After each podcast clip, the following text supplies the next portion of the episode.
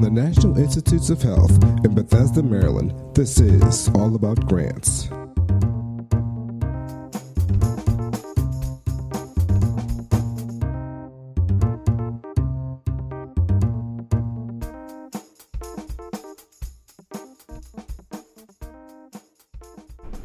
Hello, and welcome to another edition of NIH's All About Grants podcast. I'm your host, David Kosub, with the NIH Office of Extramural Research. All right, so you've spent many months working with your institution on developing an application seeking NIH support. You're likely aware that the next step is for NIH to impanel a group of experts to evaluate your application's scientific merit and provide us a score for which we can use consider to use for making funding decisions. But did you know that there is a, another round of review that your application must go through before we fund the award? And that's what brings us here today. We're going to talk about the second round of peer review.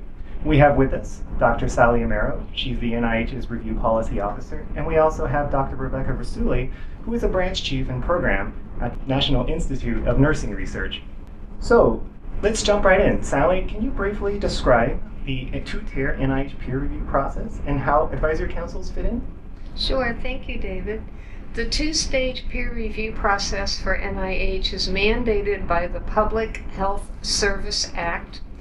That means that, with limited exceptions, an application must be recommended by both levels of peer review initial peer review and advisory council review in order for the NIH to make an award. In the first level of peer review, applications are evaluated for scientific merit.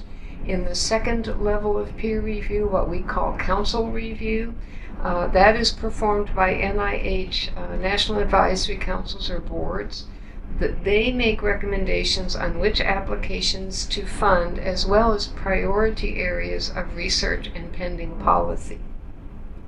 And who exactly sits on councils and how are they selected? Are, are they the same folks that are in the study section?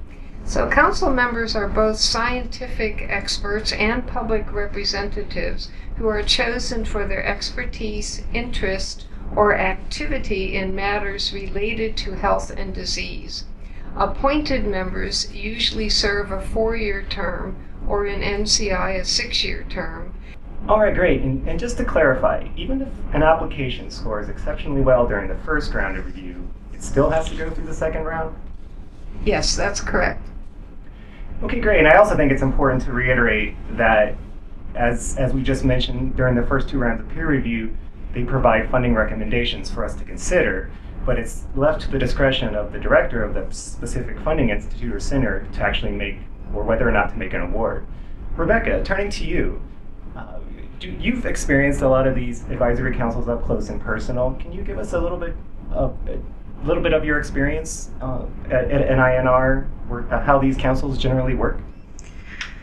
Well, advisory council meetings have two parts. Much of the meeting is what's called an open session, meaning it's open to members of the public, and it's intended to inform the council about important NIH wide and institute specific issues and changes the council members of an institute's council are ambassadors who convey significant information about NIH back to their respective research communities.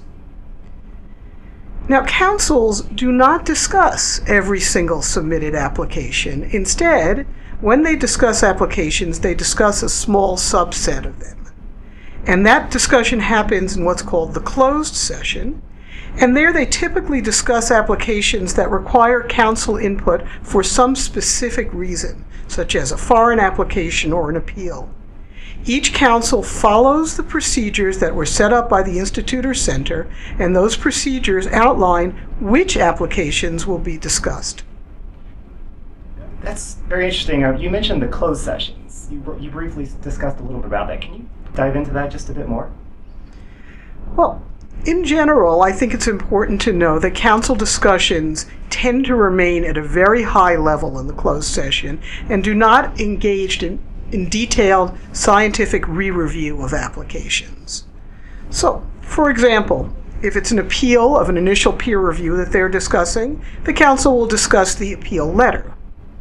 If there's an application involving an investigator who already has substantial funding, that is to say, more than $1 million in active grants, the Council will look for overlap in fu- already funded applications, and that helps us manage resources efficiently at NIH.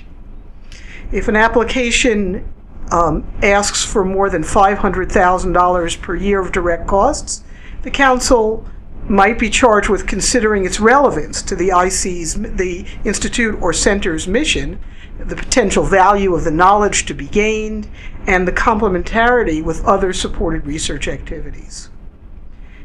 Sometimes councils consider foreign applications in their discussions, and there they discuss whether the application represents a unique research opportunity.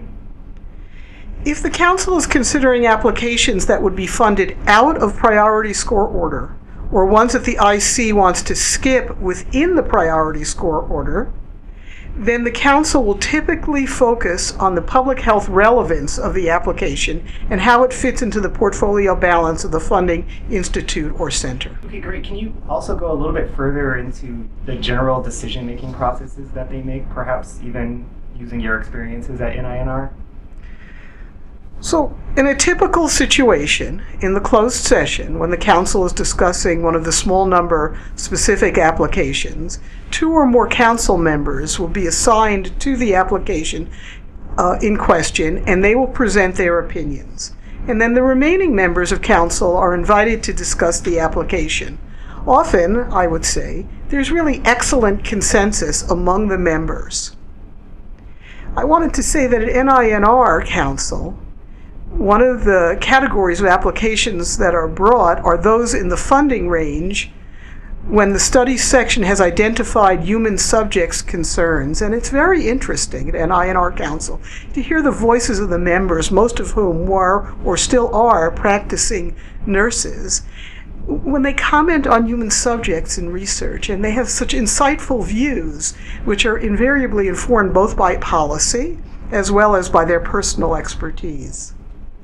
Going also a little further, some of our listeners may have heard about expedited council review. Can you briefly describe what that means? So that refers to the fact that most applications are not discussed individually at council meetings. Only that small subset that fall into specific categories identifying council procedures are actually discussed. For the remaining applications, the councils generally consider them as a group and vote to concur with the study second section recommendation as a single expedited action.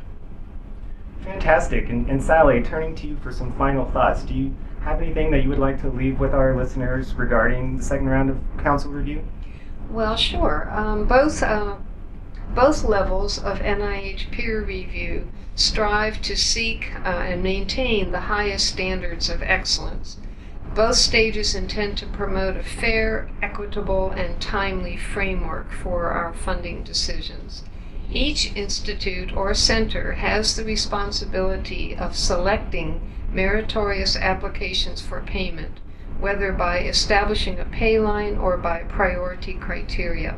The second level of review by council provides crucial input during this process especially on the small number of applications where specific council relevant issues need to be discussed. However, council review is just advisory, and funding decisions are not made at council meetings or by council members. Fantastic. Thank you very much, Sally and Rebekah. I truly appreciate this opportunity to speak to you both about the second round of review here at the NIH. This is David Kosub with NIH's All About Grants. Thank you. For more information on the second round of review at NIH, please visit the Office of Extramural Research's webpage at grants.nih.gov forward slash grants forward slash peer hyphen review dot. Once again, that's G R A N T S dot N I H dot G O V forward slash G R A N T S forward slash P E E R hyphen R E V I E W dot HTM.